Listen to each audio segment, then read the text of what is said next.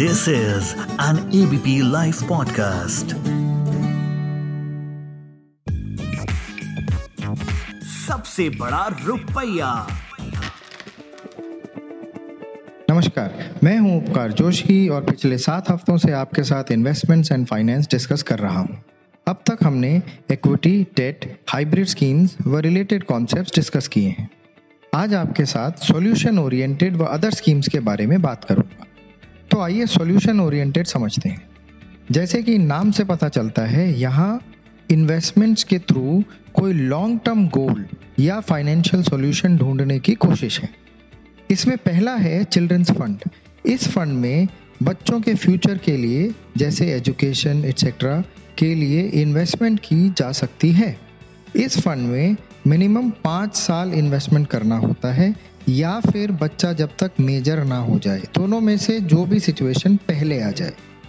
दूसरा है retirement fund इस फंड का इस्तेमाल आप अपने रिटायरमेंट या फाइनेंशियल फ्रीडम के लिए कर सकते हैं।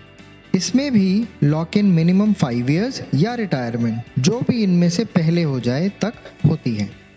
म्यूचुअल फंड्स की लास्ट कैटेगरी है अदर स्कीम्स जिसमें दो तरह के फंड्स होते हैं। पहला है इंडेक्स फंड्स या ईटीएफ e यानी एक्सचेंज ट्रेडेड फंड्स इस संदर्भ में इंडेक्स एक ऐसा यंत्र है जिससे इक्विटी मार्केट्स की परफॉर्मेंस ट्रैक की जा सकती है। हमारे देश के दो बड़े इंडाइसेस हैं बी एस ई यानी बॉम्बे स्टॉक एक्सचेंज और एन एस ई यानी नेशनल स्टॉक एक्सचेंज तो इंडेक्स फंड्स वो फंड्स होते हैं जो एक इंडेक्स को मिरर करते हैं और अपनी इन्वेस्टमेंट्स में मिनिमम 95 परसेंट उसी इंडेक्स से जुड़ी सिक्योरिटीज़ में करते हैं। ई e यानी एक्सचेंज ट्रेडेड फंड्स ये वो फंड्स हैं जो आप सीधे एक्सचेंज से खरीद या बेच सकते हैं। अब आ जाते हैं दूसरा फंड जिसका नाम है फंड ऑफ़ फंड्स ये फंड्स अपने निवेश का 95 परसेंट पैसा दूसरे फंड्स के यूनिट्स में करते हैं। इसलिए इसका नाम फंड ऑफ़ फंड्स होता है।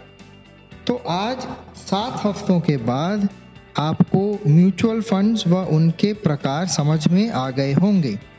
यानी कि अगले एपिसोड में आपसे कुछ बहुत पॉपुलर कॉन्सेप्ट्स जैसे कि S I P S T P और एस डब्ल्यू पी डिस्कस करूँगा। साथ ही कुछ इन्वेस्टमेंट मिट्स के बारे में बात करूँगा।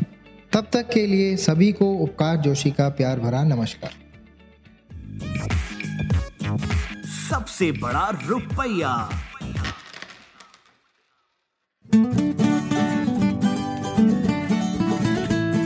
This is an ABP live podcast